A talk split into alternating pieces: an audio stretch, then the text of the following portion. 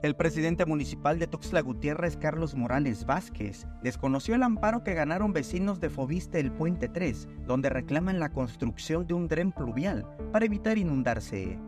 Así reaccionó en entrevista. Desconozco. Eh, ¿Lo desconoce usted? No hay ninguna notificación para nosotros. Este es el amparo ganado por vecinos. De hecho, es el cuarto.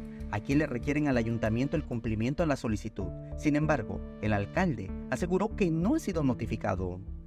También se le cuestionó sobre la solicitud de dren que hicieron vecinos del barrio Jujuy, en la zona donde el pasado 24 de junio murió un biólogo que cayó a una alcantarilla. El alcalde contestó que ya se hizo. Ya hicimos el dren pluvial ahí donde estás diciendo, ya lo hicimos. Ya hay un dren pluvial, a verlo, ya hay un dren pluvial. De acuerdo con los vecinos, ese dren es deficiente. Tan es así que este 1 de agosto comenzaron a trabajar en la zona. Personal comenzó a abrir la calle por donde pasa y es por ello que decidieron que se ampararan. En ambos casos, los vecinos tanto de Fobis del Puente 3 y de Jujuy demandaron que se prioricen las obras a sus colonias porque hay vidas en riesgo y casas afectadas cada vez que llueve, por encima de la remodelación del Parque de la Marimba. A Carlos Morales se le pidió su opinión al respecto.